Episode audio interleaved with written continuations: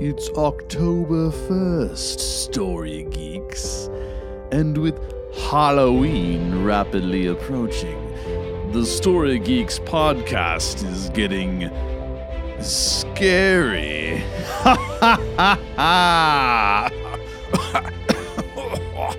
Well, we're gonna overanalyze some scary movies. You know how we do.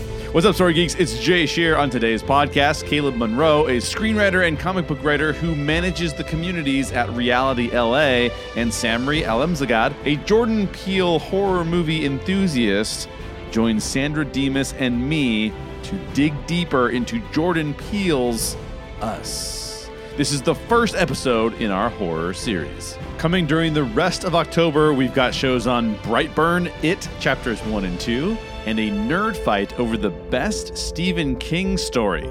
Sandra Demas will be your Story Geeks guide during Horror Month, and Megan Salinas will be joining her for every show except this one. Don't miss out on any of our spooky October episodes. Subscribe for free on your preferred podcast provider. And if you're like me and you're not into horror, subscribe anyway because we have coming up next a seven week series on Star Wars leading up to episode 9, the conclusion of the Skywalker saga. For more information on the Story Geeks podcast and additional shows, please visit thestorygeeks.com. And stay tuned until the end of this podcast for a huge announcement from the Story Geeks. Uh, spoiler alert, we're starting a brand new channel dedicated to Disney Plus. All right, all right, more on that later. Thanks for listening in. The Story Geeks podcast is produced by the Reclamation Society. Let's dig deeper into Jordan Peele's Us. All right, Story Geeks, we're about to dive into Us. Caleb and Samri, welcome to the show. Thank Thanks you. for having us. I would love to hear a little bit more about you guys. Tell me a little bit about yourselves. What are you up to? What are your what projects have you done recently? Oh, uh, I will start. I think uh, I, I write comic books. Uh, I write movies. Um, some of the comics I've worked on that people are probably familiar with: uh, Batman, Peanuts, Ice Age, things like that. Mm. And then a whole lot of things no one's ever heard of. Maybe listeners of this podcast, but even so, I don't. it might be a stretch. Um, and uh, I wrote a small indie Mongolian action film Yeah. which was made last year. My first awesome. produced screenplay, and um, and then I also work full time at a church in Los Angeles, overseeing uh, artist and vocation communities. awesome. Very cool. Yeah, very exciting. I am not a comic book writer, but I do read comic books, and I think I've read a couple of your your works.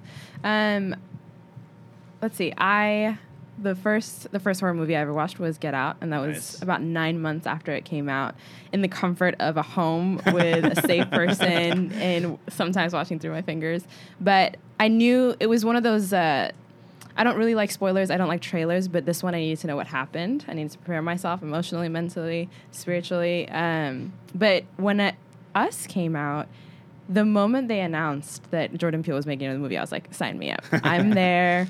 And I saw the trailer Christmas Day uh, after we opened presents. I went to go watch it at the movie. I went to go watch Beale Street at the movie theater, and the preview for Us was uh, just came out. And I was like, again, watching through my fingers, but I was so excited. so um, I'm excited to be here to talk about it. Yeah, we're excited to have you. Thanks for joining us. Um, now, I will tell you guys, I wasn't supposed to host this show. I wasn't even supposed to be on the horror series at all. Uh, but Daryl, unfortunately, is very sick. Daryl has two kids, and so when you have kids, you get sick. So he he's the one that prepared all these amazing questions for us that I'm going to walk us through. But just to give a shout out to Daryl, he prepared the questions, not me. So these are these are fantastic. Um, and we're just going to go ahead and dive right into those. Uh, obviously, we have Sandra with us as well. Yo. I didn't Hi. announce you as, mu- No, as it's early all as I should have. yeah, so we're, we're kicking off. This is the first episode of our new horror movie series on the Story Geeks podcast. And one of the things that we're asking is we dig deeper into these films because we really care why. Why do we feel these ways, right? Why is a story scary? So, what do you think? I'll start with you, Samri, actually. Yes. What do you think makes this story scary at its core? Uh, so I was pondering this question yesterday because it, it is scary. It's visually scary. It's very suspenseful. Uh, there's moments when you're like, where are they coming from? What are they going to do? And having not read the spoiler for this uh, and watching it opening weekend, I did I did not know what to expect. And so I think unlike Get Out, this I didn't know if there was like a um, like a racial element to it, and so going into it, I was like, I don't, I, I, yeah, I don't know what to expect. But I think what makes it scary at its core is you don't know who these people are, and you don't know why they're doing what they're doing. I think going into watching it the second time, I knew, so it made it a different experience, but just not knowing like who are these people what is jordan peele trying to say what mm. commentary is he trying to make um, but I think the suspense, the mass murder that was happening, like that, I think that's scary that these people can come right. and be like, we no longer want to live in your shadows. Mm. So we're going to destroy you and we're going to create this chain and be seen by the rest of the world. I think that's what's scary for me. Mm. Good answer. Uh, I think there's something primal in humans about our feeling like our identity is dissolving. Uh. And if you look through cultures, you know, uh, you have doppelgangers in Germany, you have changelings in like the folklore of the British Isles. Every culture has the story of a double. Mm. And it's, you know, we kind of joke about it now about, oh, he's got an evil twin. It's like the soap opera version. But this idea of a twisted version of yourself mm. um, is is something that in the middle of the night, I think we are all afraid we are it. Mm. You know, there's a, that you know, the old urban legend uh, that ends with the calls coming from inside the house. Yeah, uh, that's what it feels like. The calls coming from inside the house, and the house is me. You know, and that's that's mm. very unnerving. That's really good. Yeah, wow, yeah. totally. What do you think, yeah. Sandra? I mean, that's such an important point right there. And it, it makes me think of, you know, The Simpsons, Treehouse of Horror with Bart. As all things and, do. right, right. You know, you can point to The Simpsons for everything. But that whole idea of, well, with, with The Simpsons, it was Bart and the evil twin was Hugo, but it was actually flipped. And mm. Bart was the evil twin the whole time and and you're right. I mean, I think in looking at the film and anticipating it, I wasn't sure, like you were, Samri, will there be a racial element? What what is the theme mm-hmm. that he's going to be diving into? Mm-hmm. And I really couldn't find just one. There are so many different paths, which yeah. I think mm. the teaser poster is is indicating that because it's a Rorschach, you know. Yeah. And so it's telling us we, we're going to see multiple things. Yeah. And and that one aspect of that that person the twisted version of ourself i think that is such a powerful thread to follow that's one way to go there's an, there are multiple ways to go but that one was the one that i was really picking up on when i rewatched it and um, how we have devolved as a society and how we are acting just of just humans as a whole how we are acting toward each other it's so vile and um, it might not be well this is me and how i'm acting but as a society and calling ourselves fellow humans that that we're all devolving and degrading to such nasty versions of ourselves. Yeah. yeah. And everybody knows when they listen to this podcast, uh, you know, if we're co- if we're talking about a movie, we're spoiling that movie. Um, Oops. Yeah, and I'm right about to right about this minute. Um, I think the only thing I would add because I think all of that was super artfully said across the table. Um, the only thing is that, that I would add to that is also the the fear that our our past uh, imperfections or our mm-hmm. past iniquities would would be revealed. Yeah. Um, and that's becoming more and more of a thing in good ways, in really good ways, um, because we can add accountability in things, um, but also in some really negative ways as well. So it's like we just we just literally heard this past week of somebody that got hired for SNL, but then passed yeah. really racist comments came mm-hmm. out and it was like, okay, we're not hiring this person for SNL anymore. And I think um, so, th- so. So it comes with this. It comes with this. This fear and this that that our past would be revealed to others. The the darkest parts of our past would be revealed to others. Yeah. And it's actually it's a double sided thing because for those people who don't fear that, that's like you sh- probably should at this point. like, like maybe maybe be concerned about that. Uh, so I think that's the only thing I would add. That's all really really awesome stuff. In typical Jordan Peele fashion, this is a very dense and layered story. In fact, you guys have already mentioned that it's a dense and layered story. So, no matter your race, gender, or even your degree of horror fandom, you're bound to connect to it on a personal level in some way. Um, so, as much as you're comfortable sharing, how does this story connect with you personally? I'll start with you this time, Caleb. How does it connect with me personally? Um, I think as a writer, the first connection I make with any work is on the level of craft, Mm. where I just admire the craft being displayed. Even if the story hasn't even begun, but those first shots, uh, I'll talk about. I'm sure I'll talk about it more, but that long shot of the rabbits Oh, at the very yeah, yeah, yeah. beginning of, I see that, and I'm just, I, I- I'm like, no one would do this. no one would do this, but it's so right. Right. And so that's always the that's the first connect I make when something is is uh, is I just an appreciation of the Mm. craft. But further, I think I've been trying to figure it out, Hmm. and I don't have a great answer. Mm. And I think that's kind of the point. I think that Peele makes movies that are very sub rosa. They're subconscious. Mm. And they are intended to draw you out of yourself. Mm. And so I think I think that's just a very personal way of making films. So it's this weird thing. He's created something that's between a fairy tale Yeah. And a transcendental s- film, like in the way people talk about that as like Bresson or um, Ozu or these various directors making these slow, you know, like a 10 minute shot zooming in on something. and but there's there's there are reasons to do that. Now, Mm. the whole audience Peele is this great place where he can like he brings that in. That long shot of the rabbits. No, like if you did that in Mission Impossible, your audience would leave. you know.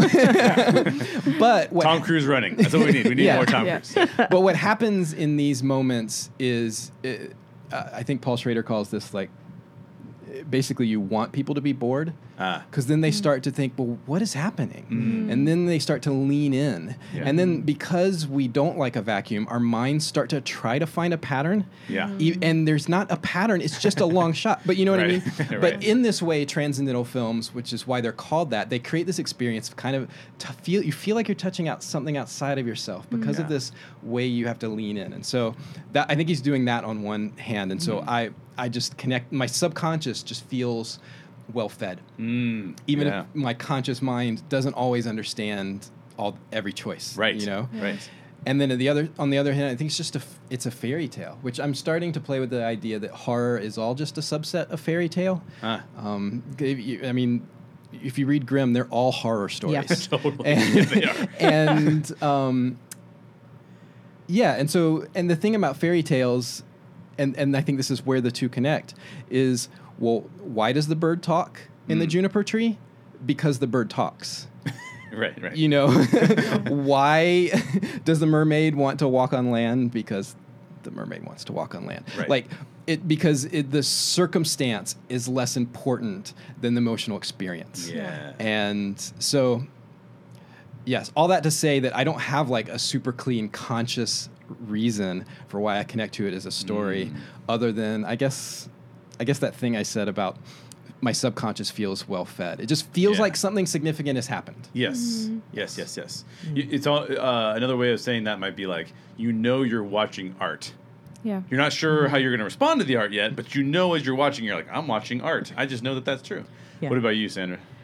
you know, I I've seen it twice now. The first time I saw it, I kept processing it, and and I remember like I was in the shower and I'm washing my hair and I'm like talking out loud to my husband. I'm like, you know, I I wonder if he's just listening to me. But I, the first way that I responded to it was thinking of of access and how mm. Adelaide's character, um, well, Addie, the one who is at the beginning of the film, mm-hmm. she's the one who ends up staying below, and it's mm-hmm. Red Yeah. who takes her place. And in changing places, Red now has access to things she didn't, and she's able to thrive versus the people underground. They don't have the same access and so they don't thrive. So that was the first way that i responded to it Mm. Yeah. and just thinking of like what's going on in our country and people not having access to um, certain rights even and um, just basic human needs. So i was thinking of that um, and then as I rewatched it recently, I was thinking of uh, the, the dark side of humanity Yeah. and what happens when we regress to such a state that we are terrifying. Even looking at ourselves, like this reflection is terrifying. Yeah. Um, and that can be in moments of just severe mental anguish, or it could be how we behave online, multiple different ways um, that we can respond to, uh, or that we can see reflections of that. And then I started thinking about all of the names and the the the one above ground and then the tethered and the contrast. So like um, the daughter, her name is oh I have it here. Zora. Zora. Zora is dawn and Umbrae is shadow or darkness. And so I'm like, okay, so one contrast is um, the light and the dark. The other contrast is like um, Addie, Adelaide, who is nobility, and Red, who is wild. Um, Jason, the sun, is healer compared to the tethered Pluto, who's the god of the underworld. Um, so then you have like these two things that are that are contrasted and they're battling. And then gabriel and abraham those are um, abrahamic religion you know? Right, right, right. Um, but we have like either man of god or gabriel the archangel. And then abraham who um, the name means many or multitude but also he was asked to kill his son. He didn't follow through in it but just thinking of like the contrast like what does that mean so last night i was just of course like high on a latte so i had like all this energy and my wheels are spinning so again it's like those different threads that you can follow and what you were talking about like this transcendental film it's absolutely like which thing do i follow this time o- around so i can watch that thing probably over and over again and get different stories Yeah. Mm, that's good. Yeah. Sammy, what do you think?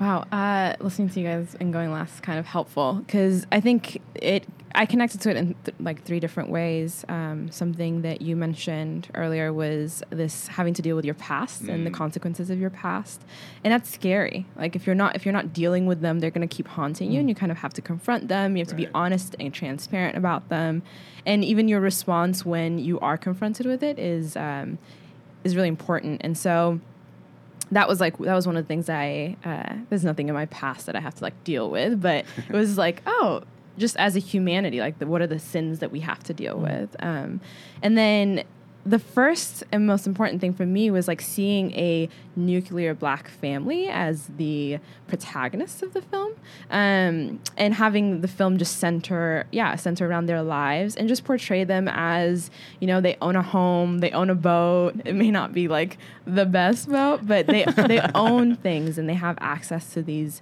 to these things. And so the portrayal of um, that family was really was really powerful and meant a lot. And I, I don't think I would have seen the film or been ex- as excited to see it had it not had Lupita and Yeah. Winston Duke as uh, the main the main actors in it. And then um, the third thing was kind of like what you talked about, Sandra, the having access. Like, who are we forgetting? Um, Right. Who are we, people we've kind of abandoned because they serve us no purpose?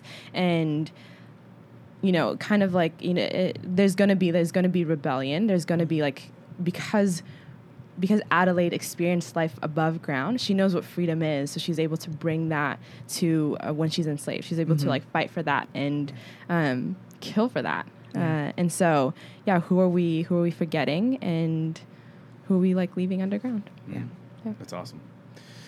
Yeah, Rian Johnson said something on a podcast recently that I was listening to that was awesome. Uh, he was interviewed by Joseph Gordon-Levitt, and they worked on both Brick, which I just watched the other day, which is really fascinating. If you haven't seen Brick, you should go watch Brick. Still my favorite Rian Johnson film.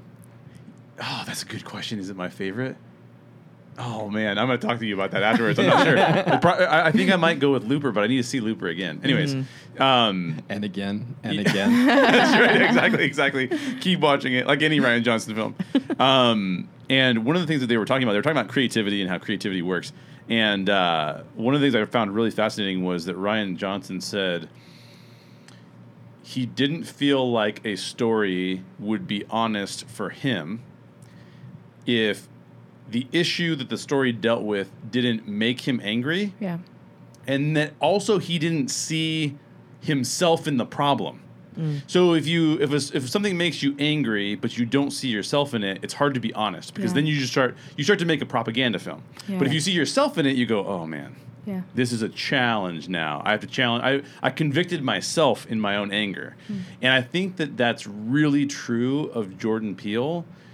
The way that he the way that he constructs a story to be emotionally impactful mm-hmm. to so many different kinds of people that are watching it um, and so many different experiences that they might have is brilliant Yeah.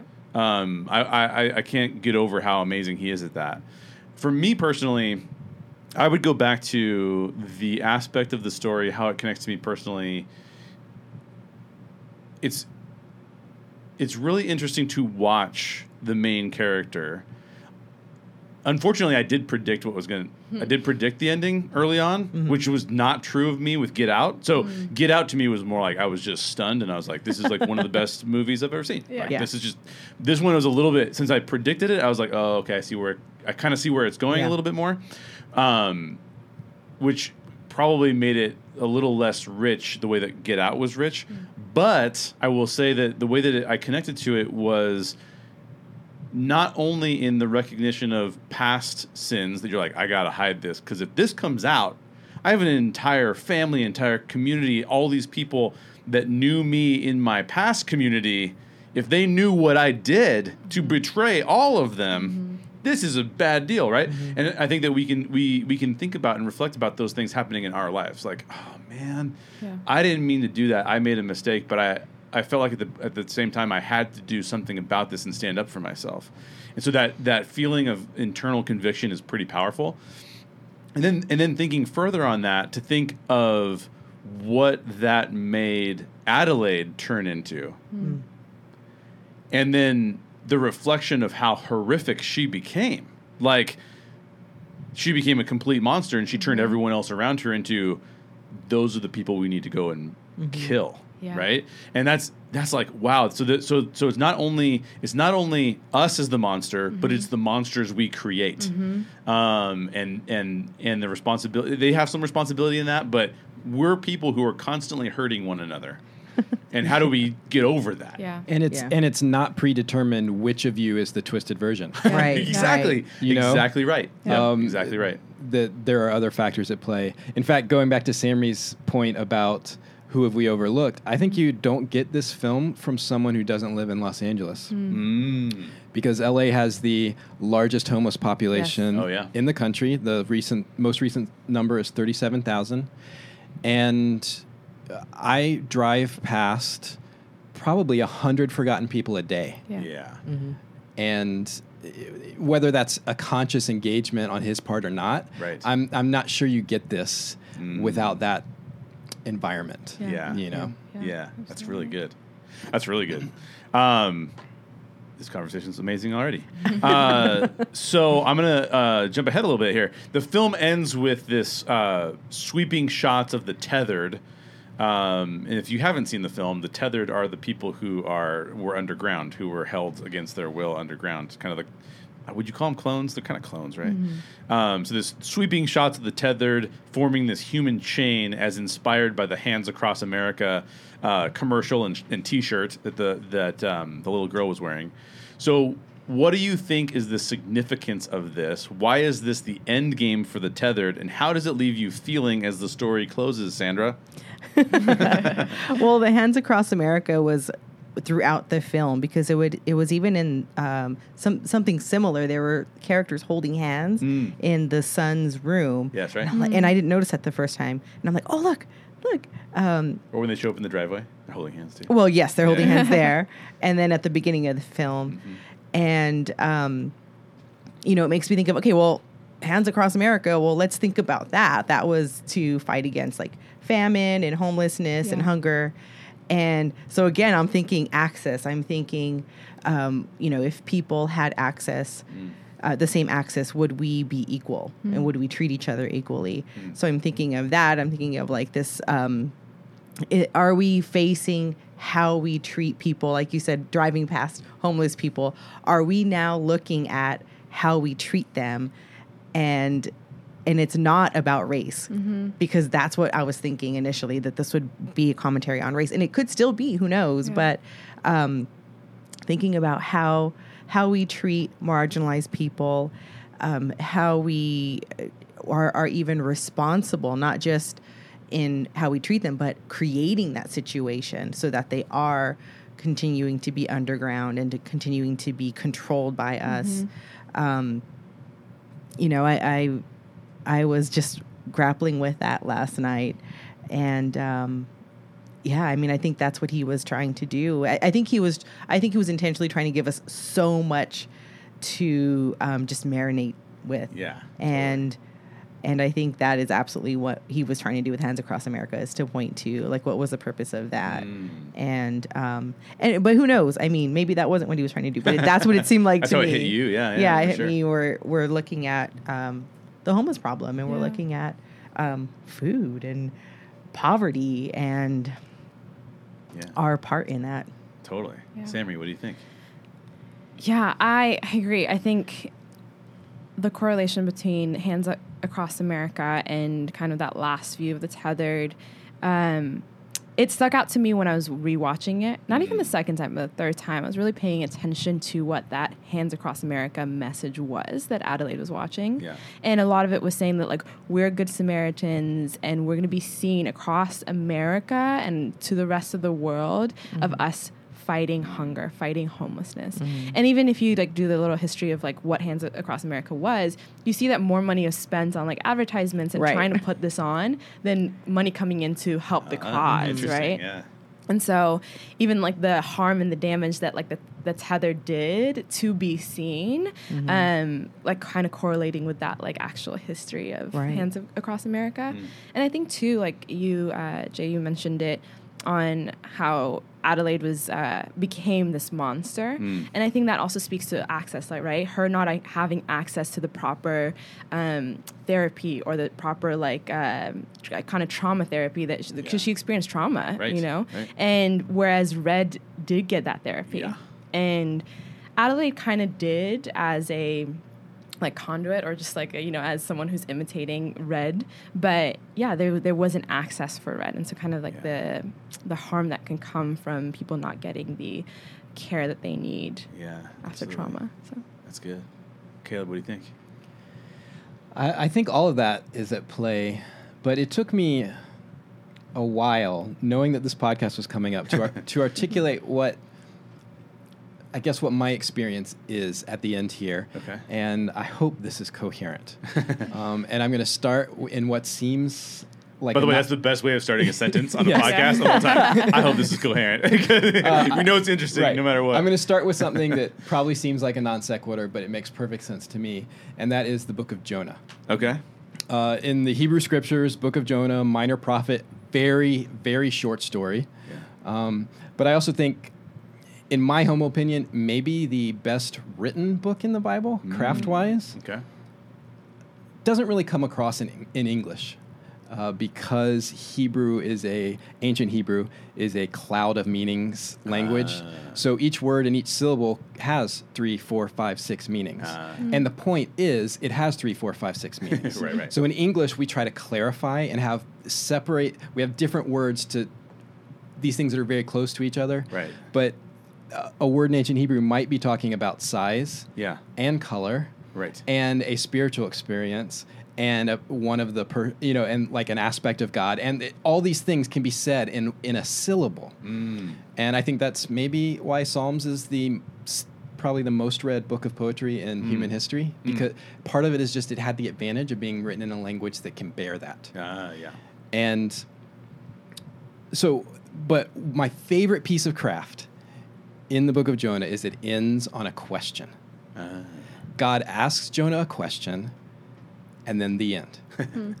and so we, as an as a reader, you can't actually try to do this. But if someone asks you a question, you can't make yourself not start formulating an answer. Right. You know, you immediately when you hear a question, you start to try to answer it. And so this book ends on a question, and immediately you're that much more engaged, and you're trying to answer this question. So I think some of that dynamic is at play, um, and then I also think that there's a I don't know. I don't think this is conscious. Yeah. But I think that there is a there's a story being told about religion in America Mm. because it this is a Christ story. Hmm. Someone descends from a whole world into a broken world in order to bring those in the broken world up to the whole world. Mm. Right? That is like at its essence that's a Christ story. However, this is a Christ story full of horror and blood and mass murder. Mm. And so I think there's there's a there's this image of Hands Across America was one of the last hopeful things that Adelaide ever saw. And she she had this longing. She was longing for something better. And but the only way she knew to get this better thing was to kill millions of people. Right. And I think there's something being said about the way uh, religion has been tied to empire, Ah, uh, yes. particularly in the United States. Yeah. Right. That we have this longing for, we envision this nice peace in the future. Right. But we only know how to kill to try to get to it, which of course means we never do. So I, I don't know. That's that's what happens in my brain when I think about the ending. Yeah, totally. So that was coherent. That was, yeah. that was exactly. definitely coherent. yeah, yeah, yeah, exactly. Every time he says uh, this might not be coherent yet, we're gonna be like, yeah, right, dude. Just listen to what I just said. No one has a clue. Um, yeah, I mean, I think that's all. I I think all of what you guys said is uh, pretty awesome. The only thing I would add to it is I only saw this movie like three hours ago or whatever it was, and Fresh take. yeah. Yeah. Yeah. Well, and that's and that's hard because because like you said, and like you and Sandra, you've said this too. Your your brain is still trying to wrap itself around all of the things that you were mm-hmm. hit with. Yeah. And you're sitting there going like, okay, the brain's desire is to make sense of things. Mm-hmm. A stimuli has been given to it, and and yet it's going. Uh, so the like the fact that Joe bends on a question. This is what the story geeks love. Like we love this. Now is an open ended. A hand has been has been uh, extended to you. Not a hammer to tell you like this is what propaganda I'm giving you today. No, Yeah. your your a hand has been extended to you to say, do you want to do you want to explore this with us? Um, so I, I can't say that I have formed any sort of like great opinion around this, but as I listen to all of you guys talk, I think that the one of the reasons why it's such a powerful symbol is because it is coming after a symbol of hope to repeat back to someone what the symbol of hope was supposed to be after you've done these terrible things mm-hmm. it communicates how much of a failure mm-hmm. that campaign was. So mm-hmm. if you look back at that at that time frame and you say and I'm not, i know i'm not saying anything new here. I know you guys have said this in probably more articulate ways.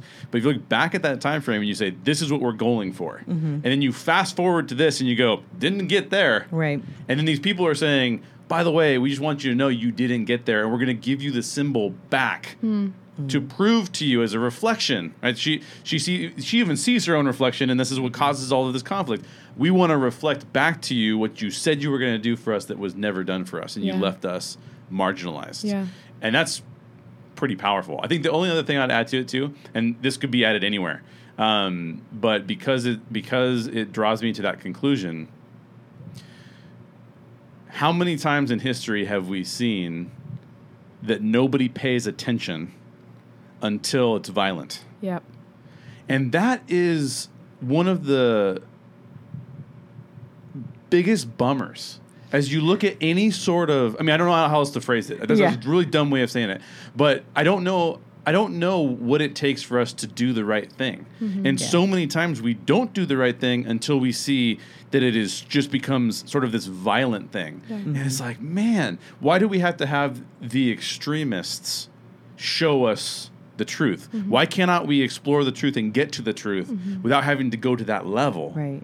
It's really a shame in human history that that's the case. Well, yeah, but apathy is so easy, and um, you see even with Red and her family that they are well. At least the husband Gabe keeps trying to get the boat and oh he got that car and he did that on purpose kind of a thing and it's just keeping up with the Joneses and that's where the energy is spent versus paying attention to people being hurt and being left behind. And absolutely, there were biblical themes everywhere. I mean, Jeremiah 11 11 and 11, 11 kept showing up all throughout the film. That's right, yeah. And to think, I'm like, okay, so here's like judgment and where um, we've been, whoever, whether it's, you know, well, I mean, the film is called Us, but it could be US. So, um, you know, looking at is it the U.S. that we have been um, just not following God, um, or and, and and that's not in a agreeing with the particular political party that would say, "Oh yeah, absolutely." Um, not I'm not doing that. I'm just saying like how we treat others. Right. Um, if they are truly reflections of God's image, then uh, then and we're treating them so poorly, Yeah. are we not to be punished at some point? Like, is that what he's saying that that that now all this destruction that's happening, um, God will not hear those cries because of what we've been doing. Um, And yeah, I mean, I looked that verse up this morning Yeah. so I could. Um, yeah. I looked it up right when I saw it on screen. Yeah. I'm like, Yeah. what is that? and uh, I always turn my phone off, so I couldn't do it in the film. And I was Mm. like, I was like, mental note, look it up, and I forgot, I never did. so here, watching it a second time, I looked it up while watching it, and to me, what really stood out were those last few words: "They will cry out, and I will not hear." Yep. Mm. And that again goes back to this theme of those who are forgotten, Yeah. Yep. those who are not listened to, those who have no voice. Yeah. They will cry out, and I will not hear. Right. And I think there's, I think to be honest, I think the final beat is satire. Mm. You know, which is not a f- art form that's well understood, Yeah. but a sophisticated comedian like Yes. Jordan Peele can Right. can pull that off. Absolutely. Satire is so hard. Yeah. It is so hard. Um, but it's a satire, which um, a guy named Dominic Crossan has this fivefold typology of story Mm. that uh, I, I was just reading yesterday. So I'm not like I'm not like pulling from some deep Yeah, yeah, uh, yeah. you know well of knowledge. Right, right, right. It just happened to be what I read. And basically he says there's five types of stories. There's myth, which creates world. There's apologue, which defends world. Mm-hmm. There's action, which explores world. There's satire, which attacks world. And there's parable, which subverts world. Mm. And so myth and parable are, he says, are counterpoints. That Mm. myth creates worlds and parables subvert them. And then um, satire and apologue are counterpoints in that one is trying to defend some sort of truth, Yeah.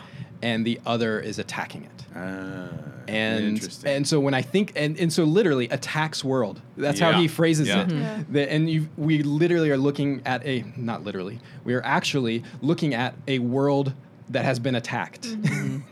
and um, yeah, satire. That's awesome.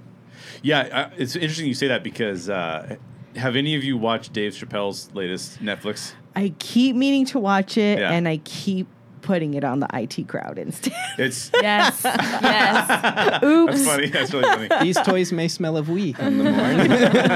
Have you guys seen it at all? No. I'm- Okay.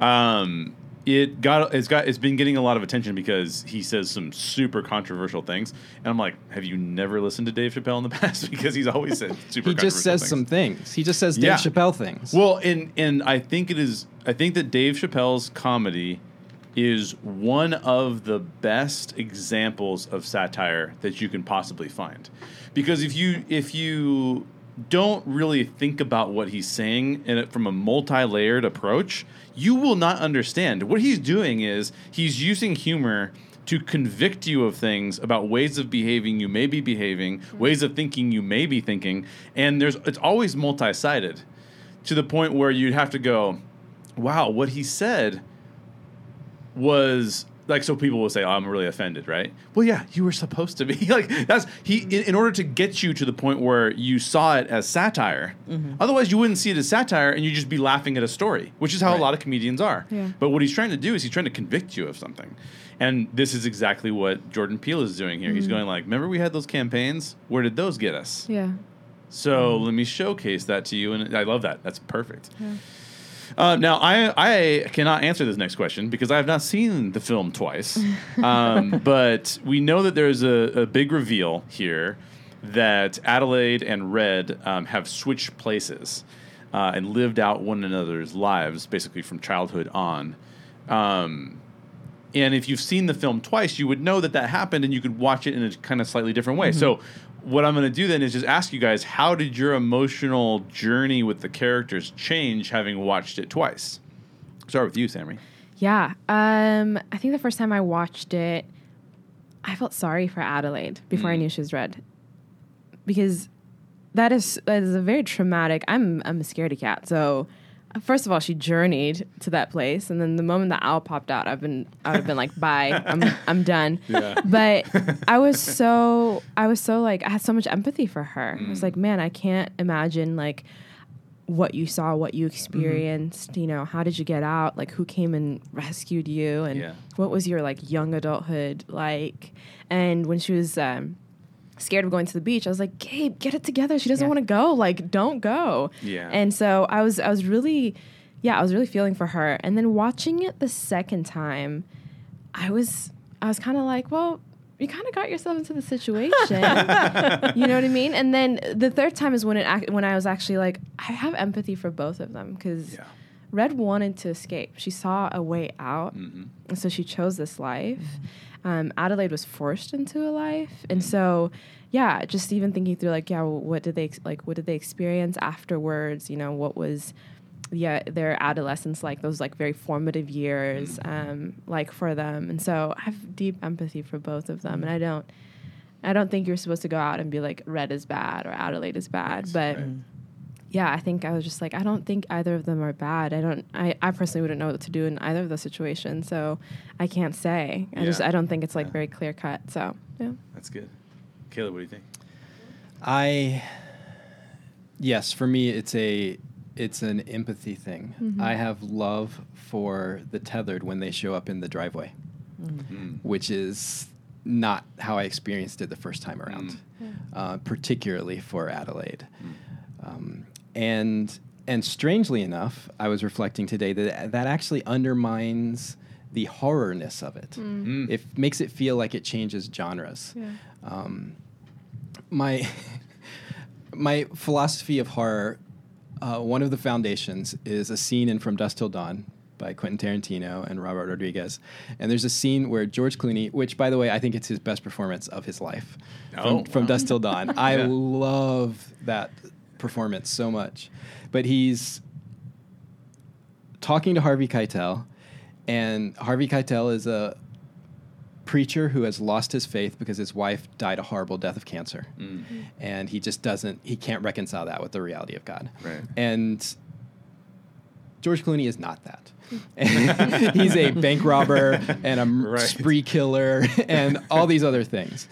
And but then they end they end up in the same place and there's vampires and they're now suddenly they're all on the same side. Mm. And uh, George Clooney has this speech where he's like, "Look, as far as I was concerned, my whole life, God could kiss my ass." Right. He's like, "But those things out there are straight from hell. Mm. And if there's a hell, Jacob, then there's got to be a heaven. There's got to be." Mm. And so then, you know, so he's like, so are you going to be a preacher who lost his faith, or are you going to be a mean mother servant of God? Which Yeah, is, I don't actually. Are we allowed to curse on? Yeah, I just cursed twice. Oh yeah. You are. I It's can hard to quote. bleep it out if I have it's to. hard to, ta- to quote a Tarantino film without getting into that. On the, But- when we're doing a horror, we just got off a Disney series. Yeah. When we're doing a horror series. It's a very different. and we thing. actually cussed in the Disney series. I know we did. I kind of. I told myself I wasn't going to do that, and I still did it. and and Scott Derrickson said something once, and and to be honest, I may be misremembering what he said, but here's the truth I took away from it. Yeah. Uh, the truth is that people go to a horror film expecting. They go to a drama expecting there to be choices. Mm. Some choices are maybe good, some are maybe bad, but it's just humans making choices. Yeah. and they go to a horror film expecting good and evil.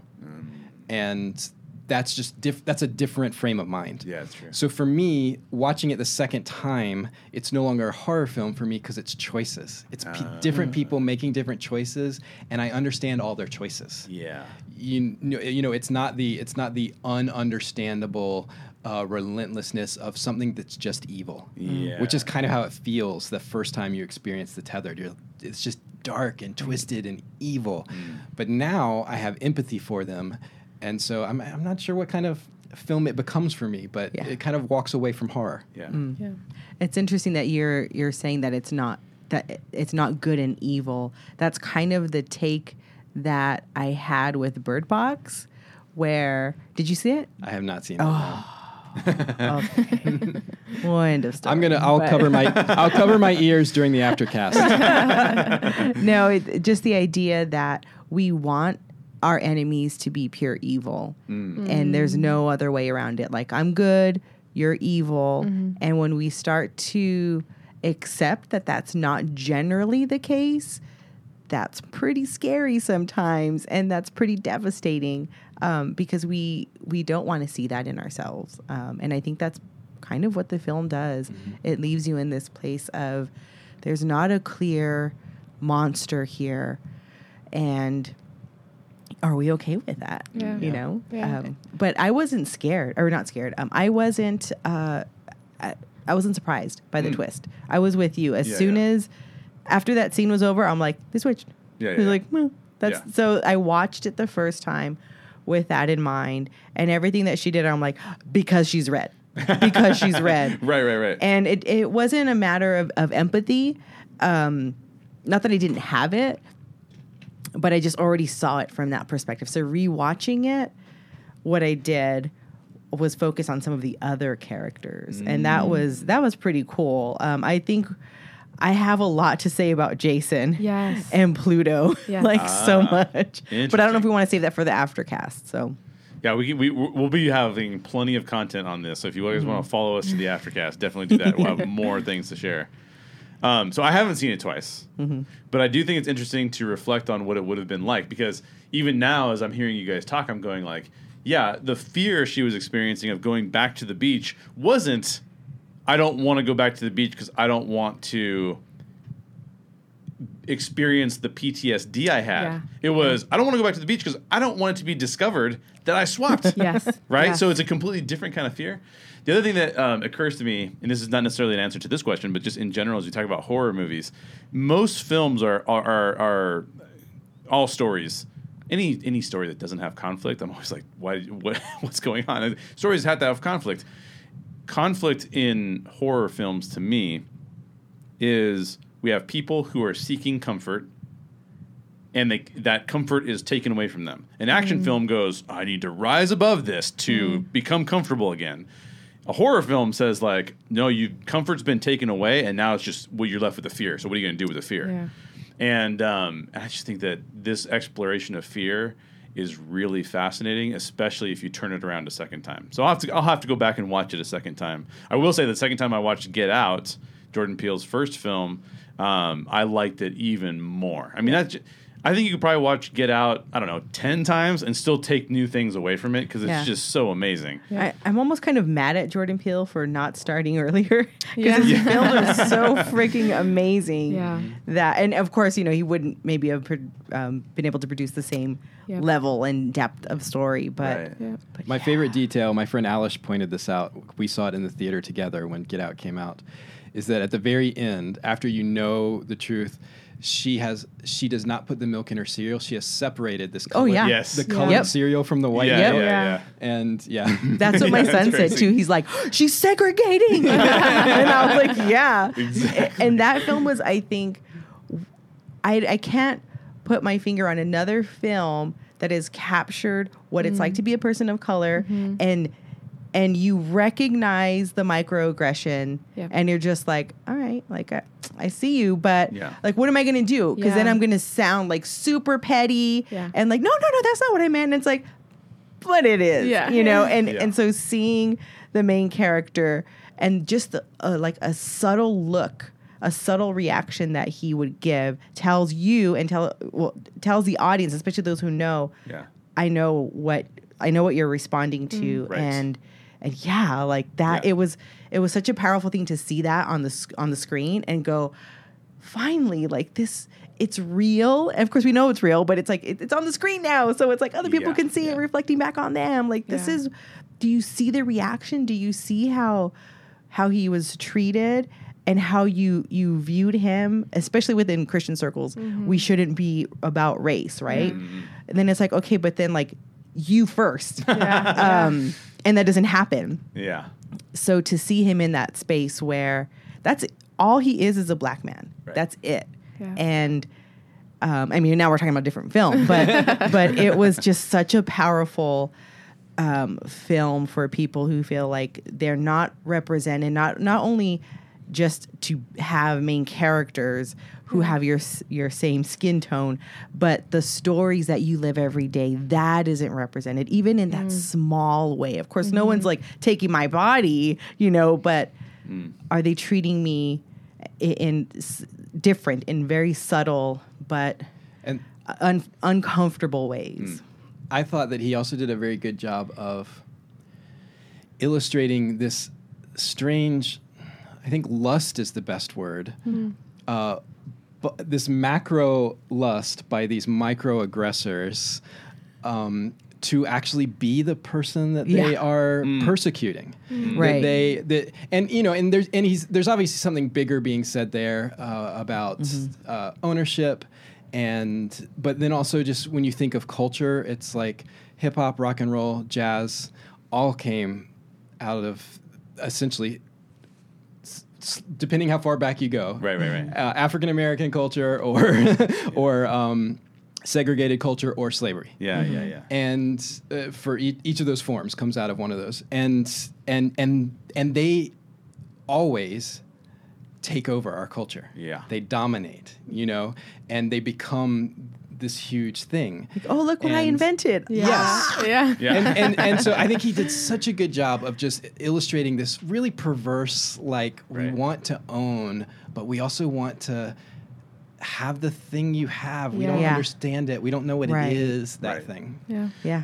I think that there, Jordan Peele is unique in modern day filmmaking because his diversity of experience is such that I think it's true of us and I think it's true of Get Out. Hmm. He can speak across the widest possible spectrum of people Yeah. to where I know people who would not have gotten the microaggression Oh, yeah. elements Yeah. of that film, but still would have taken away the main points of what he was mm-hmm. trying to communicate. Yeah. Yeah. So he can hit he can hit the audiences with these with these different experiences because he he knows the width and breadth of his audience and can mm-hmm. put in sprinkle in different things that all of those people so you see i think i think you see it here with us as well right mm-hmm. you see these things where he'll do these things that where he will he will use stereotypes to further the story. Mm-hmm. And he'll completely break stereotypes to further the story. Mm-hmm. And it, what it does is it keeps us very involved going like whoa this is i haven't seen this quite before. Like i thought i knew where he was going with this but then he whoa he subverted Right. what i was my expectations. And um, that's really amazing because Yeah. it draws it just draws you in. It's just so compelling. And with mm-hmm. because of like caleb talked about the artistry of it Yeah. now it's like I get it on so many different levels, and I don't get it on so many different levels, and I'm gonna Yeah. probably watch it again. You know what I mean? Yeah. And, and that's the that's the power of comedy. Mm. Yeah. That's I think you have to have a comedian to get that. I mm. was I was talking to a I say this as a non-comedy writing writer. Yeah. And I I was talking recently to a comedy writer. Mm. And I told him that comedy writers can write drama, but drama writers can't write comedy.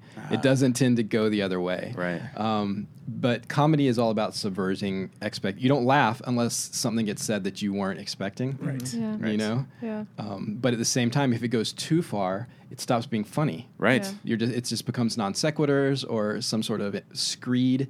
So comedy really requires living in this balance of expectation and subversion, and you have to let three out of four expectations pay off so that the subversion works. Yeah. Mm. Yeah. Mm. And I think too, uh, what you were saying, Jay, the the fact that the white family, Kitty and her husband and kids, like lived in this like fortified home, Right. but were so quick to die. Like Oh, there was, yeah. it was, you know, and versus like m- most uh, black ac- uh, characters in horror films are the first ones Yep. to die, Right. and so to see how. You know the what is their family name? Do they have a family name? I don't know. The Uh, la- Yeah, I don't know, know their last the, name. I know that Which family? Elisabeth Moss is Kitty. Yeah, but like, what is uh, Gabe and Adelaide's family name? Wilson. Oh, Wilson. the Wilson. yeah. Okay. Um, the Wilsons, they don't have the backup generator, so they're more alert. That's and right. they're like, what's going on? What's happening? Be cautious of your surroundings. Um, and obviously, their storyline is very different as to like why they didn't die. Yeah. But yeah, I think it's so interesting how he kind of like turns it around and he's like, oh yeah, the family that is supposed to survive because they have access to XYZ Yep. is actually gone in a Right. split second. Totally. So. And I don't know if you noticed at the beach, I'm pretty sure the the husband had a shirt. His shirt said fragile. yeah, I did. And I and I was like, oh, is this like white fragility? Yeah. Like, where are we going with this? Um, Well, he also subverts expectations in that I think that there there tends to be this doesn't this is not necessarily a race thing, although I guess it could have racial implications. But he'll take uh, he's taking a socioeconomic thing and saying you Yeah. think that they have it better than you because they have all the things, Yeah. right. but he shows you Yeah. the family doesn't get along. Yeah. The husband doesn't like the wife. She's Yeah. constantly having to get plastic surgery because she doesn't like how she looks. Mm-hmm. And so it's this kind of this this breaking of the oh okay well that's what we're aiming toward. And he's like Yeah. no you're not, you don't need to aim towards that. Yeah. That's no good Right. either. Yeah. Right like that conclusion is not a good conclusion to come to. Yeah. So it's just fascinating how these things Yeah. are working in his And stories. it's also interesting because Gabe is like trying to get the things that his friend has, Yeah. right? But Right. he's still very proud of his identity as a black man. He's still very proud. Like he wears that Howard shirt. Yeah. Um, he talks in the way that he does and Right, right. has the relationship in the way that's so like unique to him and that experience. And so it's interesting that he's trying to achieve this like materialistic things, but Right. is so grounded in his family unit. Totally. In fact, I think that there's an element to him where one of the reasons why his character is so likable Mm-hmm. is that he kind of knows that he doesn't have the Range Rover or Yeah. the yacht. Yeah. Right? um, but he still is having so much fun with Yes. what he does have. Yes. Mm-hmm. He's content in it, you know? So even though he might want more and might, well, like, well, I want to get a boat too, Yeah. he's not he's not constantly thinking like, oh man, I don't have Yeah. a yacht. Yeah. you know what I Yeah. mean? Like he's he's super satisfied with Yeah. what he's able to to get, That- and I think that the, that's just so joyous to see on film. We're like, Yes. oh, that's Yes, awesome, man! Like. I want to hang. I, I have no desire to hang out with a white dude on Yeah. his boat, like, right? Like No. you don't want to hang out with that dude. Yeah. Um, but I'd hang out with Gabe in a Yes, on his second. crawdaddy. exactly, exactly. And Zora, the daughter, was hilarious when She's so the great. tethered come into the house Yeah. and now they're facing each other on the couch. Yeah. And she tells her dad, nobody wants the boat dad. Yeah. And I'm like, what? Like, you're being like, Yeah. your home's invaded and you're burning your dad? Like, Yeah. that's awesome. so it's so great. Yeah. That's so really great. teenager. So Yeah. teenager. she was she was fascinating too, just in the second watch. Oh, Yeah. I can imagine. because she's the only one who gets pursued in a more um, kind of consistent way. Mm. And some of the most like uh, tense moments in the film are from her perspective Yes. when she's looking under the car, Oh. and and I'm like. "Mm," Yeah. You know, Yeah. like Yeah, it's yeah. covering my eyes. No, and then and then she sees her standing above her on the car. Oh, her tethered was terrifying. Mm-hmm. She's so terrifying. Yeah. Oh my God. She was goodness. She was scarier, I think, than the Real others. terrifying. And you know what we haven't And I talked think, about? I mean, because what would a teenage tether do? Yes, be? exactly. Yeah. Exactly. You know. They're already yeah. a nightmare. It- you know what? Yeah. It's just her, but like at Yeah. six in the morning. Yeah. Yeah. no, what we haven't talked about though is that they didn't have language. Mm. So Yeah. the tethered didn't have an ability to communicate. And I thought that was interesting that, you you have thought people who who have language, they're able to communicate, and then these others who can't. Yeah. and um, just yeah i mean I, I was like all right well what what does that mean too Yeah. 'Cause what are you doing jordan but do you think I don't know if like they might not have language, but I think they're still they're so good about communicating to Right. one another and like other ways, very like sounds and like clicks, and that was And, really interesting know, to me. Yeah, and yeah, yeah, yeah, Yeah, yeah, like yeah. visually, and so how we can create uh, create a language Mm-hmm. in a way that like w- we can understand, even if it's not the most commonly accepted way. Mm-hmm. Yeah. Yeah, I think they have language. I think they don't have a voice. Yeah. Mm. They don't have because they don't have language that those in power understand. Uh, You know, or or or, or, Snap. or compre- they don't comprehend. Caleb what's just being dropped said. his mic. I don't know. Right. Yeah. right. It's on the mic stand. He still dropped it. I don't understand how he did that. That's, that's good. good. Um, you guys want to talk about the tunnels? yes. Yes. Okay. Sure. Yes. Uh, so now back to the beginning of the film. The film opens with a fact about tunnels, and it, it says there are thousands of miles of tunnels beneath the United States, abandoned subway systems, unused service routes, and deserted mine shafts. Many have no known purpose at all. So we see in the end that those tunnels house the tethered, but I'm curious about the larger symbolic choice to start this way. Why do you think the concept of tunnels is so significant, Caleb? Uh, I mean, going back to what I was talking about, subconscious. I just this idea that there is underground, there is stuff beneath the surface, and we don't think about it. And uh, I've heard someone can fact check me. One of your listeners can fact check this and then write in and see if I'm, I'm totally making this up.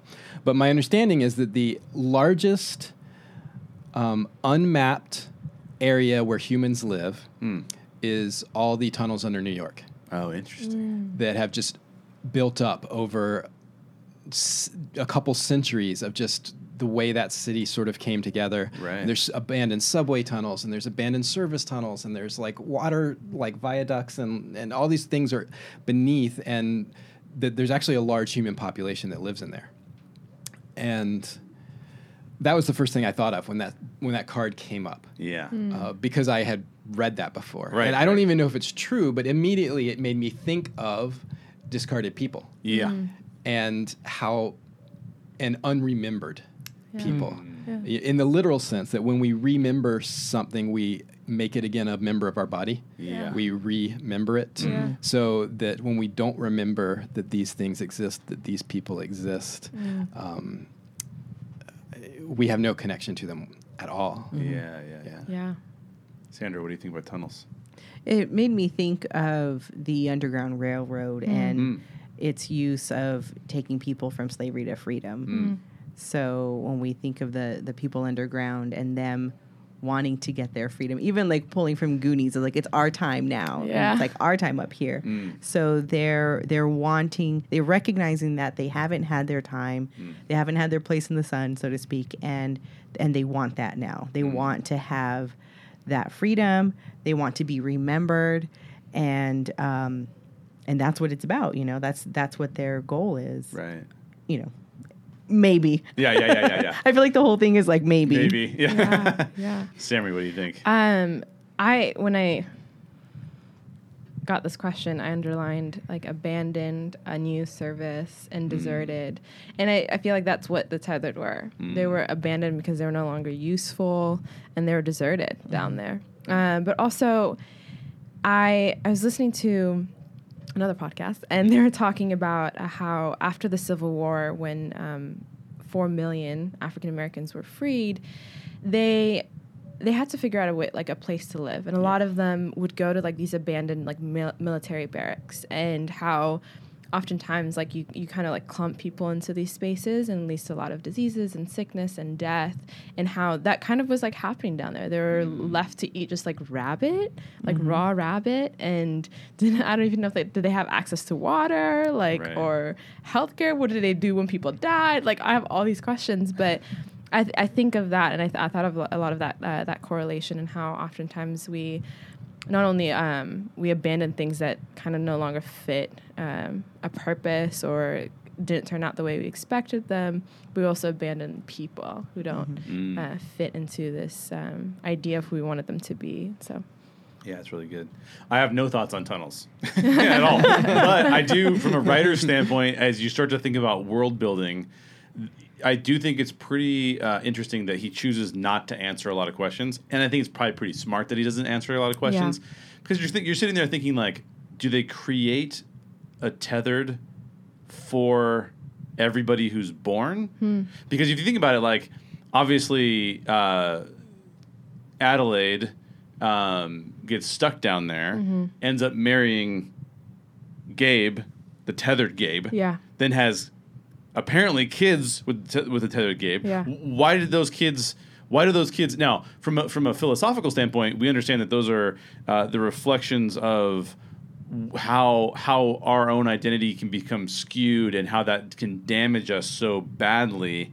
Um, so we see on the one hand it's a fun magic trick, on the other hand you're a burn victim, Yeah. right? Like Mm. so so those kind of things you can kind of see how those might morph us, and, the, and then because of the way the burn victim is treated, he becomes animalistic as mm-hmm. opposed to the other the other kid who's a really healthy, cool kid, like you you know. So so you so you have these two, but then you go well in this world building like how does that how does Yeah. that work? How, how far do these tunnels go? Like, Yeah. I- like they, they were starting to stretch for quite a ways Yeah. with their Hands Across America deal. Are we talking about there's other people in other states that would you know show up in the same way? It's across America, Yeah, Jay. it's across, yeah. I know, I know. I have a, I have a theory about that. oh, let's hear your theory. Uh, I think the I think the tethered were always there. I think they were discovered, not made. And but much like many people in power, they convinced themselves that they had made this thing that really they found. Ah, interesting. interesting. It's almost like there's. A, it's almost like uh, I'm wearing a Stranger Things shirt. Yeah. so if I was to compare it to the Upside Down, that's almost a kind of a similar thing. It's a reflection of our world, but it's the opposite reflection of what we might not want to Yeah. see as a Yeah. you know. So um, I don't know.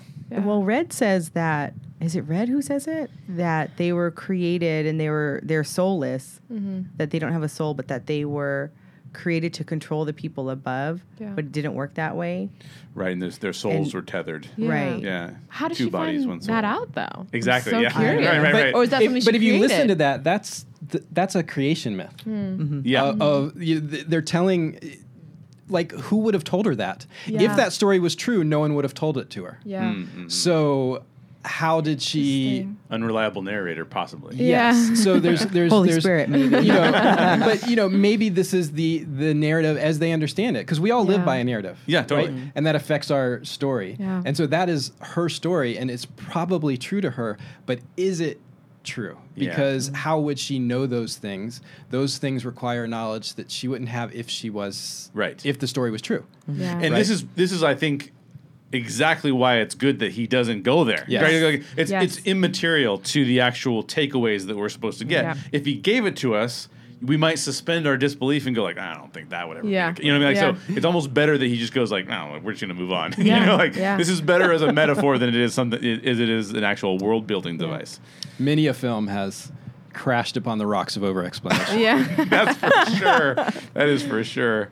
Um, all right. So much of the film's intrigue and symbolism is found in the idea of the tethered, which we just kind of started to talk about. We learn a lot about them, but not everything, leaving us with plenty of mystery. What stands out to you about them? Which tethered characters are your favorite? So we started to, dis- to describe. We don't have a lot of world building around them, Yeah. but we have enough to kind of say, okay, they're mysterious, but what about them is important to the story? Yeah. And which tethered characters are your favorite? Who am I supposed? I'm gonna I think I'm starting with Sammy on this one. Hmm. Um, I think what stands out to me about them is yeah they don't they don't speak English, and so it kind of even goes back to like yeah what is what is the what is the actual narrative, not the one that Red is believing or Adelaide's believing. Um, and I'm just like I'm curious. I'm curious to know how they survived. Mm. I think I love to think on the practical level of like how did that happen? Like they're still human bodies, so they still need water. Like where do they get water from? Did they have diapers Yeah, yeah, for the yeah, babies? Exactly. and I think yeah, I think that just like the curiosity and I, the one specific tethered character that stands out to me is the guy on the beach with the 1111 carved on his forehead. Ah, yeah. And he's kind of just like has this like grinning look on his face and he's the only one that we like really see up close after he's committed the the act of like killing his tethered and then joining hands. Yeah. And so it's that was like that was really interesting and Kitty's tethered was really Yeah. interesting to me. Dahlia. You know what I mean? and it's like I, I I was like, okay, but if you if they're not if they only have one soul, how does she still have this like hate for you know her tethered husband. How is she still like oh like very vain and into her beauty? Like I don't, Mm. a lot of that I was curious about. Um, but I think my favorite my favorite tethered character, I said Red initially, but now that I think about it, I think it might be Kitty. Oh, Kitty's wow. tethered. Hmm. It was very brief, but her, like, she came to like kill Adelaide, and she's like, "Nah, like I'm gonna go carve this thing in my face." Yeah. that that was really interesting to me. Mm. Yeah, I I actually second that. She's probably my favorite tethered, and I think a, I think a lot of here's there's so many good actors in this film, but I think a lot of it just falls on Elisabeth Moss. Yeah. That what she did Mhm. with what what she did with that character Mm. Yeah. is was just really fascinating. But then also um, the find the, remember the name uh, Umbrae. Mm. Oh, yeah. right, right. Umbrae, I think there's something Yeah. out of she feels like the most honest of all the tethered. Yeah. Um, and you know, t- to be fair, Zora is probably the most honest of all. Uh, all the what Yeah. do we the untethered? What do Yeah. we call Yeah. the one? Right, What do we call those who are above ground? Because technically, aren't they all tethered? If they're tethered to each other, wouldn't That's true, yeah. Yeah. wouldn't everyone on the surface also be the Yeah. tethered? Yeah. Um, and I, I that honesty appeals to me. Mm. Yeah. That you know, uh, yeah. Mm. So I think that's my favorite. As far as what they symbolize or mean, um, I, I mean, I've talked a lot about that, but I, I think actually what's powerful about them is the mystery. Yeah. They're, the, the stories that last tend not to answer the crucial questions. Mm. Um, we were joking earlier, and some people love it, some people hate it, but Lost. right, Yeah. right, right. you know Yeah. but y- beyond that think of i think of halloween 1979 michael myers they never explain why he is the way he is Right. and why he does the things he does and there's another one coming out in the spring Yeah. and it, this this something about the story lasts and it doesn't need that question to be answered Mm. and so i think that's actually part of the power of us is that the tethered are a mystery Yeah. Sandra, what do you think? Well, going to just over explaining and how that isn't isn't a good way of, of having your story last. I think of and I'm still bitter, but like Dexter, they just kind of gave everything some sort of resolution. Um, and I hated that um, to this day. But um, but yeah, I agree that the, the mystery around the, the tethered is what um, makes them fascinating and makes makes you want to keep going back and try to unpack what they're up to. I liked Kitty again, like we're all saying Kitty. Elisabeth Moss is fantastic. Everything that she's in, she's just so able to act like she's losing her mind in such a believable and like gut wrenching way. You watch it and you're like, "Are you okay?" Like, Yeah. but are really? And Juliette Lewis was good at that as well. Um, and so it's good to see um, actors perform in such a Mm. way that you believe it. I mean, she is in some immense pain or super twisted, whatever. She's able to deliver that. And so I liked both of her characters. Yeah. I liked her husband's tethered Yeah. when he like goes to reach and he's like, Yeah. sight. Yeah. And I'm like, what? Yeah. That- He's such a loser. You expect him He to do that. is. Yeah, like, that dude would do that. Yeah. He was hilarious. Yeah. and I'm still I have so much to say about Jason and Uh, Pluto. I, I so I, I whenever you're ready, You're gonna unload. right? But Yeah. but I think that their relationship is the most compelling for me, Yes. especially on the second watch. The first Mhm. one I was like, that's red, that's red, that's red, and and then the second one I'm like, okay, I already know for sure now that it's red, but what is happening over With him. here? Yeah, yeah, yeah. So they're they're the most interesting, but I had I loved the moments from Kitty and Dahlia Yeah. and um, Kitty's husband, his tethered. It's interesting that um, since they're sharing a soul, since the tethered are sharing a soul, it's interesting when someone who is in control, so to speak, in more control of the soul, treats themselves how the tethered responds. Um, it's that's a fascinating kind of thing because I think most, to your point, and you probably would say this about Jason, right? Jason and, Mhm. and Pluto. He's the only one that learns we're the same thing. Yeah. because he goes, I can control him. Yeah. yeah. If I back up, he'll back up. Nobody else gets to that point. Nobody else realizes like we're actually kind of one and the same. Hmm. Everybody else is everybody else is figuring out how they can kill Yeah. the bad part of themselves. Yeah. And he kind of goes, "We're one and the same. So if I have to kill him, I know how to do it. It's to a- it's to act it out or whatever." Yeah. I think that's pretty fascinating concept, and I would love mm-hmm. to explore that more and get to the point where you know if Jordan Peele was in the room, he'd be like, "Dude, Yeah. how does that happen? Like, Yeah. what, what were you thinking when you did that? You know, It'd be really fascinating to see. As far as the favorites, I, I won't even mention any of the favorites. I'm going to just say this: Lupita's performance. Yes. Amazing. Oscar worthy. She, Yeah. Oscar worthy. Yeah. She has no prosthetics. No. She has no. She does all of her own voice modulation, and you're just going, "That's insane!" Mm-hmm. Yeah. Because she's this amazing, beautiful woman, Mm-hmm. and now she's insane, and you're like, it just happens in a snap. Yeah. And uh, no prosthetics, no nothing, no, no anything else. Uh, that's phenomenal. Yes. So whether she's tethered or not tethered, Lupita just does an amazing, amazing, amazing job. Yeah. Um. I so would love it if, if, if she won an Oscar for that. Me Oh. too. Imagine. Me too. I feel like she a could have won an genre? Oscar The for Oscars, so many the. Oscars, Yeah. have, the Oscars have been flirting with genre films. They, yeah. I feel like if anyone can bring that home, it's Peele. Yeah. Yeah. Yeah. You know what I, I, mean? I, I if agree. anyone can get the genre film into the Oscar window, I Yeah. feel like mm-hmm. Jordan Peele can do it. And Daniel Kaluuya was nominated mm-hmm. for Get Out, so I feel like she definitely will be nominated for this role, and I hope that she gets she gets it. She's Yeah. got my vote, Yes. Yeah. Yeah. which, which means nothing Yeah. to Yeah. anyone.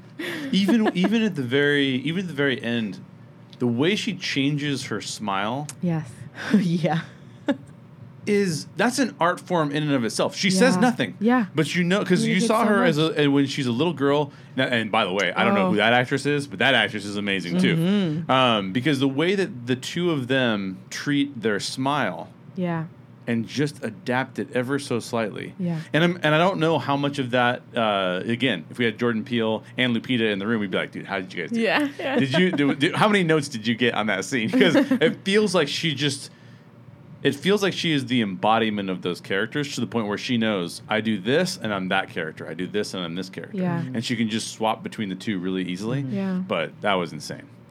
Um, Yeah, I actually, I wonder what the filming schedule was like. Mm-hmm. Did Yeah. they did they film one side of a scene and then film the other side while they're in that location, or did did they did they give them several days as themselves and then several days as their twisted Yeah. version, so that they could So spend time in it? It would be ve- I would be very fascinated to see to hear what that Yeah. process was like. Absolutely. Yeah. Absolutely. Um, all right, so let's get into. Uh, oh, this is awesome because this is again Daryl's question, and we love these kind of questions because we can't try and come up with these all the time. We had we had probably about a twenty-five minute discussion about the line from Empire Strikes Back where he says, "Then I'll see you in hell." And we go, "What does that mean? Is there a hell in Empire Strikes Back?" we had we had a long. So this is the kind of question that we love throwing out there. Uh, I uh, so he he says, "I always like to have at least one question that's just way out there." So here it comes. Uh, this one is a bit dark. The tethered all have a skewed version of their counterparts' uh, parts' personality. So we just kind of talked a lot about that. But he asks, how would a tethered version of you act? Caleb, how would a tethered version of you act? Um, hmm. If I when I try to imagine a tethered version of myself, I think it would still be a storyteller. Mm. But what does that look like in in the in the lingual world that Right. that that person lives in? I don't know. I think it would be there would be a very embodied aspect to that, and it would be less cerebral than I am in real life. Yeah. in, you know, in case you guys don't get it, I think a lot. Uh, uh, I, I'm not. I'm not like an athlete. I, you know, I, I get paid to sit and think Yeah. and so I think there would be I think there would be a, on the sort of on a positive sense because I think all the tethered also kind of showed showed that there was a lack in each of the people. So on a Yeah. positive things, I think I think the lack that would be exposed in me is the embodiedness Ah. versus the cerebralness. Um, but then I, as far as the twisted version, if I think about that, I think it would be. I think he would have become successful as a storyteller much younger than I did. Mm. And I think that would have twisted him. Interesting. Because I, you know, I've always, as you, when you're young and you're trying to become this thing and you're trying to break into this field, you're picturing what it will look like. Yeah. You know, and I just, you know, as I'm now 40 and I'm very content with where I am. And it, it, it where I am now would have felt like failure to 19 year old me, Yeah. right? Which just wanted the moon and the stars and Right. and the entire universe to boot. But if that version of me had gotten what it wanted, Yeah. I would not be the person I want to be. I would Yeah. I would only have gotten something I wanted. I would not have become someone that I wanted to be. Interesting. And so I think something about that. Yeah. Yeah. 40. Eh, Can you believe he's 40? You guys, I know you guys can't Yeah, see him. it's crazy. I'm looking at him crazy. going like, there's no, like, Yeah. I'm sitting there going, 40? Wait, how is he 40? Anyways, so Sandra. You know, I, I think what you're saying about not getting what you wanted, the Wilson family didn't get what they wanted, Mm. at least for the dad. So I think that you're touching on something that is part of what Peele was probably trying to communicate. Again, it's so layered. I think, I mean, my initial response to that question, the tethered virgin, I'm like, oh, okay.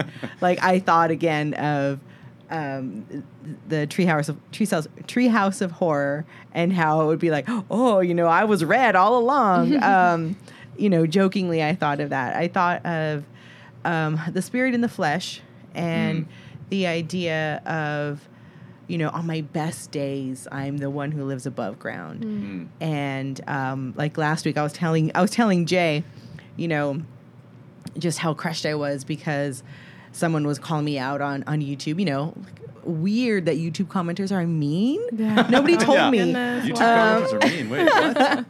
but telling me that I can't be a Christian woman because I have pink hair, and Oof. um, and I was you know using like you know Bible verse like bloop here it is this is proof, and the tethered me would have let him have it. The Yeah. tethered me, which was like.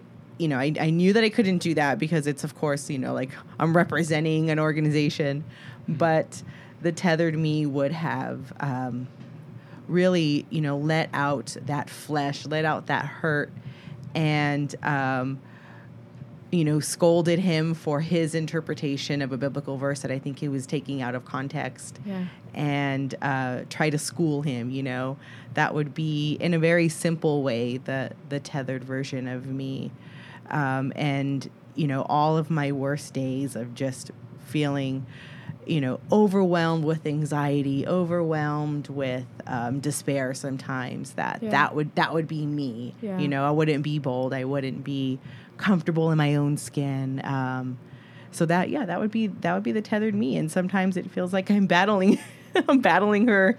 You know, Oh, yeah. like last know week I feeling. felt like I was battling her, and it's like get underground again, you you monster. Get back. You need some more r- raw rabbits in your life. yes. Get out of here. Um, Sammy, what do you think?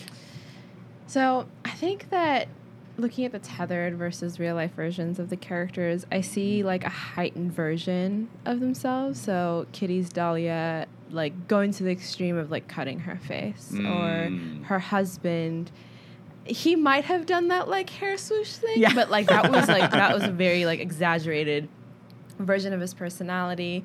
Um, like Umbrae runs fast and is very like you know, it's like I'm ready to do it. Whereas um, Zora is like, I don't want to run, you know, and yeah, I, I I saw that and I was like, okay, so what would a heightened version of me be? And I think similar to yours, I would probably like clap back at my haters or not Yeah. my haters, but people, the people who like you know call me out or criticize. They're me. haters. Yeah, yeah, yeah, yeah. um, clap back at people Yeah. a lot quicker. Um, I would. I don't think I would be as nice.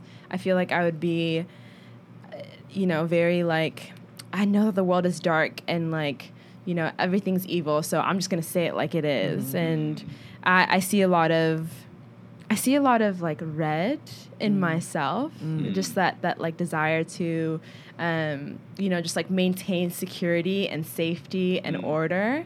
Uh, if any of you are like Enneagram people, like I am categorized as type six, and so I like thrive on order and structure, and so I see a lot of yeah, I see a lot of red, and but there's also a part of me that's like Adelaide, where I've unjustly been uh, enslaved to this, or I've been like, you know, yeah, uh, thrown into this life that I did not want and I cannot get out of. And so now I'm going to come back like fighting with a vengeance. Yeah. And so I feel like that would be a little bit of my, like a little bit of a switch where I feel like I'm red now and Adelaide is my tethered.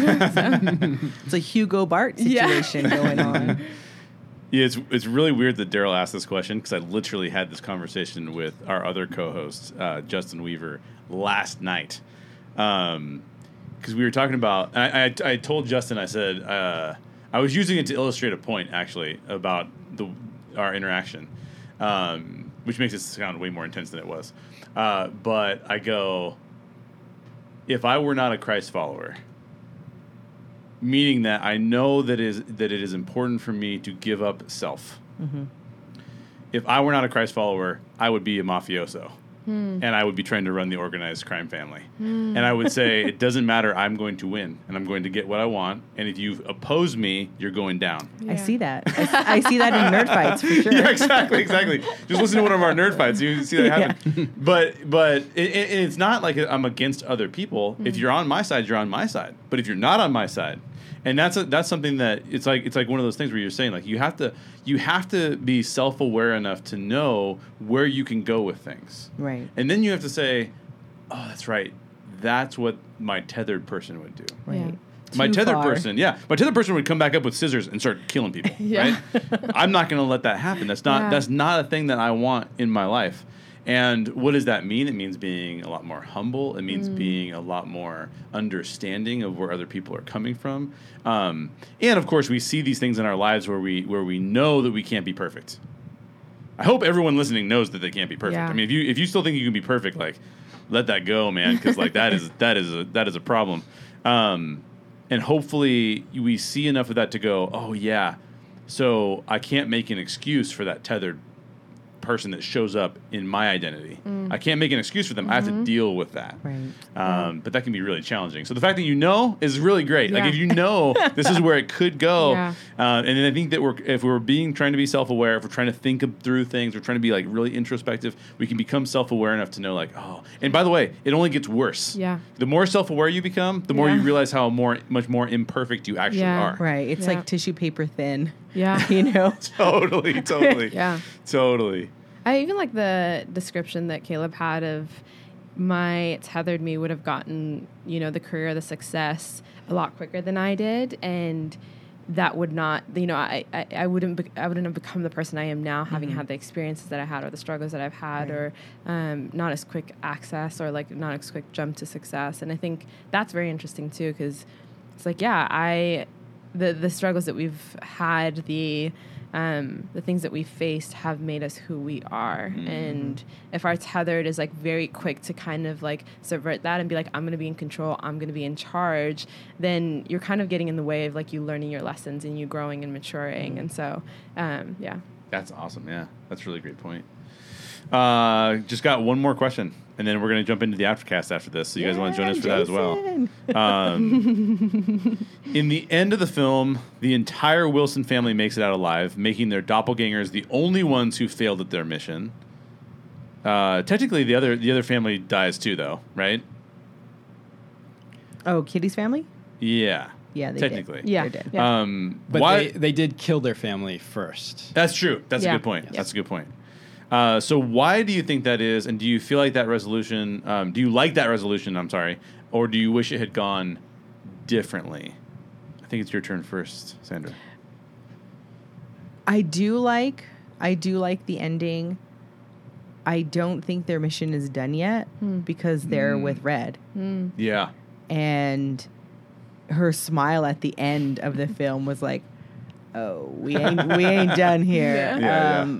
So I I don't know if I think it's pre- premature to say that they um, the tethered failed at their mission because the mission isn't complete yet. I don't. I, I don't think I, view, I viewed it that way. Mm. Okay. Sammy, what do you think? Yeah, I don't think the mission's complete. And I, I think that because Red survived, she's still, she's like, the Wilson family isn't fully the Wilson family. There's Yeah. you know there's the doppelganger is still there, um, so I'm really curious to see like how that will affect. And I hope that there's a second story, but. If Jordan Peele doesn't want to explain a lot, then it would make sense to kind of just leave it at that and like Right. not not do a follow up. But um, but I think I think it provides hope. I Mm. think there's like you know one one family defeated this evil that came to kill us all. So Mm. there's hope, even if um, you know the tethered are in control for a little bit. There's still there's still this family that's out there that is Mm. fought and like really like really fought, not just their doppelgangers but other doppelgangers to survive. And so I think the first thing that the imagery that came to my mind, even reading this question, was uh, what is that? I had- Walking Dead. I've never seen the show, Oh, but it's yeah, like you, there. There's survivors, and so there's a story to still be told. Mm. There's a hope that like humanity can still like win over the, these zombies. Um, so I, I, th- I, th- I thought of that with this. Yeah. What do you think, Caleb? I think, first of all, I love it, Mm. and I think it it might be one of the most subversive things in the film Mm. Because we are used to there being one black person in a horror film, and they're the first one to die, Mm. and the fact that there's a whole bunch Mm-hmm. and they survive, Mhm. that on its own. But I think where it gets particularly subversive is that they are a healthy family. Yeah. Right. And seeing a healthy African American family, I, I was trying to think when is the last time I saw that? Mm. I just just last week I watched season three of MTV's series Scream, Mm. and it's it's set in a black neighborhood outside Mm. Atlanta, and it's um, almost all black cast, and but anyone's family that you saw was a broken and messed up family Uh, and you know what I mean. And that's just sort of that's what you see. There's always an absent father. Yeah. There's there's some sort of gang violence. There's something going on. Yeah. You know, and but just to see like a healthy, happy black family in the suburbs, Yeah. even and they're even still together after all of this, Yeah. yeah. I think is is one of the most subversive things that he did. Yeah. Yeah. And um, so, and for that reason, I Yeah. love it. Mm. But And I I- also think it's. Oh, go ahead. No, I was just gonna say that I think because even hearing you say that, I'm like, yeah, this is Blackish. This is the family from Blackish Mhm. with just a couple less kids because that is Dre in the show is very like very much like Gabe. He wants to get these things and you know like have the nice like Mhm. uh, you know the nice car, the nice house, the nice boat, but still very much to the core is very black and very proud to be black and is also like Gabe a Howard graduate. And so there's yeah, I think that Blackish is like one of the few few shows that um, kind of captures that same like nuclear family that is portrayed in this film. And I don't think that was really seen on a on a consistent basis since the Cosby Show. Yeah. Maybe I'm missing something, but I like think Family Matters Family matters. yeah. was Right. Oh, yeah, yeah, yeah, yeah. probably uh, Mhm. sooner than yeah, more recent. mhm, more recent. I just remember the Cosby Show, and I'm Yeah. still Yeah. sad about it. don't know. Um, but I also think it's a bit of a having an eating cake situation Mm. because the f- uh, they didn't make it out. It's it's the quote unquote bad version of Adelaide. Hmm. That like the family is is tainted now. It's Mm. poisoned Yeah. because it's the it's not the person they thought it was. It's this other thing with a little bit less of a soul from underground. Yeah, yeah, you know, yeah, yeah. and like you know, your mom being a thing with a little bit less of a soul from underground. That's you know, I'm pretty sure that's going to torpedo a lot of their family That doesn't happen dynamics. to the teen years usually. Yeah. yeah. Totally. um, so it's it, they man it, like he he managed to give us that that amazing beat of this family wholesome having survived it but at the same time he's able to give us that quintessentially horror ending of it's tragic yes. Yeah. you know and that's again that's just masterful craft Totally. you know Yeah. Yeah, I think there, there's. It's, it's really the fascinating thing about it as well. Um, I'm in agreement with all of what you guys have said. It's that she. There's an indication that Jason has become aware of her true identity. It's interesting to me that she does not have to hide that identity from her family Yeah. because they would not know her in any other context. Yeah. The the horrific person to that family would have been Adelaide. So they it's almost like one of those things where you live with a secret and you don't articulate that secret even to people who didn't who would not be offended by the fact that this happened to you. In other words, if you said I was held captive in a very negative place, I was able to escape that captivity, uh, and now I live with this. Now I live with you guys. The family would say, "Wow, we're really glad you escaped that." But when you hide that, Yeah. now it's like, "Well, wait, why didn't you tell me? Are you a monster?"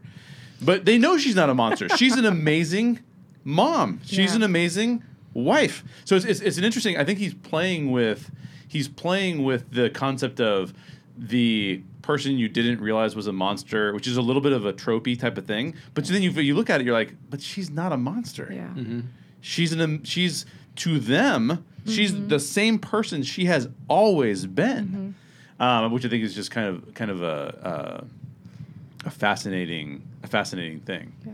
But, I think if they found that out before the tethered came above ground, it would be different. Yes. Because now they know that had she not done that, this might not be happening. Like we might not Right. have our family. Right. We might not have, you know, these kids. I may not be your daughter or your son, but this mass murder and Yeah. these people coming after us might not have happened. Right. Well, there, there would still be the question of like, well, why didn't you tell anybody about yeah, that? Right. yeah, Like, yeah.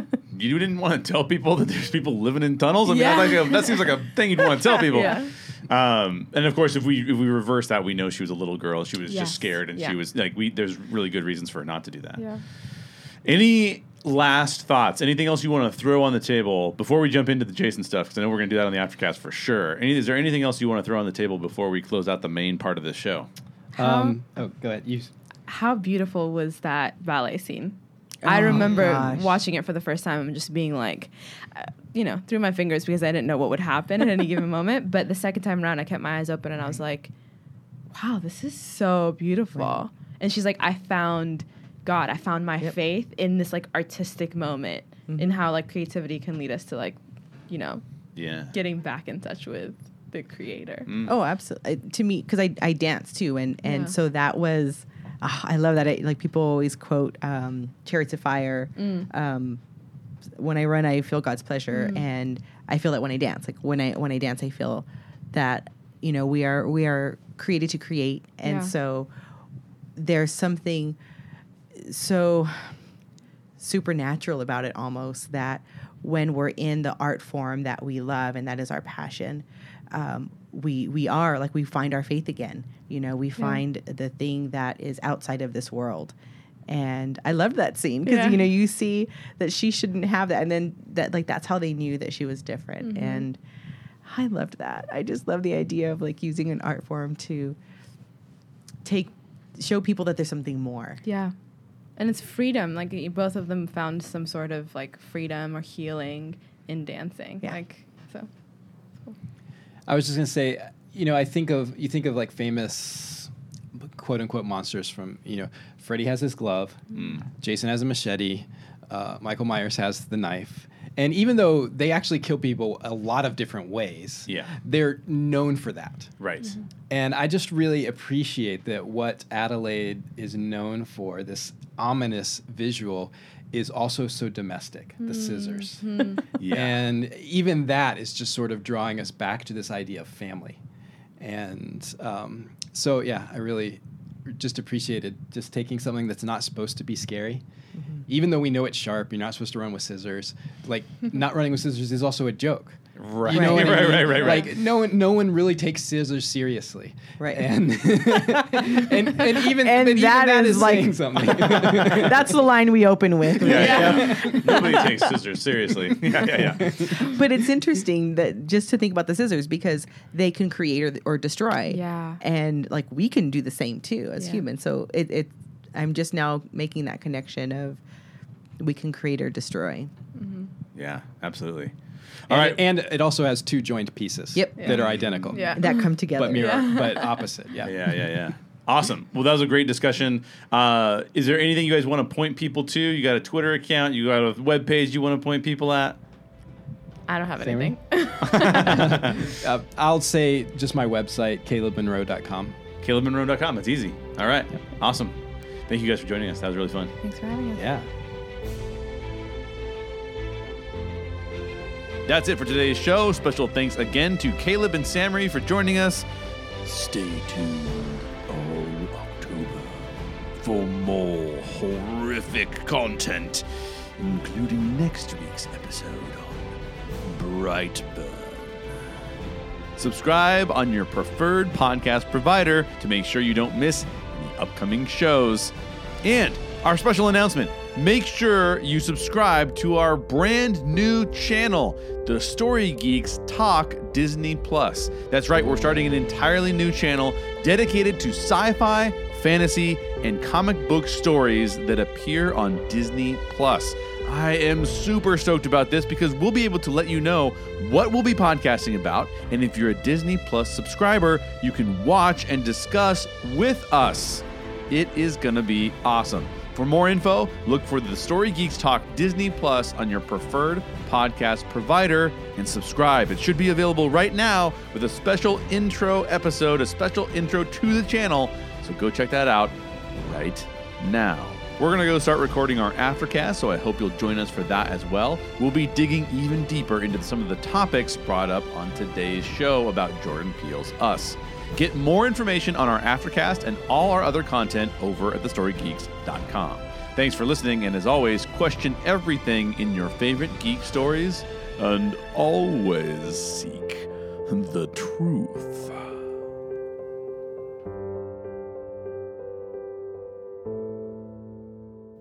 Special thanks to these amazing people who help us produce the Story Geeks podcast by supporting us on Patreon.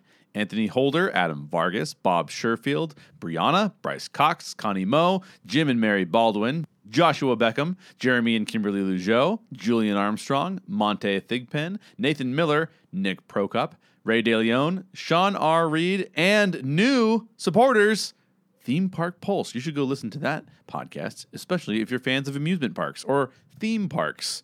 And of course, Wade Johnson. To gain access to our Aftercast and unlock more Patreon rewards, or just to support the show, please head over to thestorygeeks.com for more information.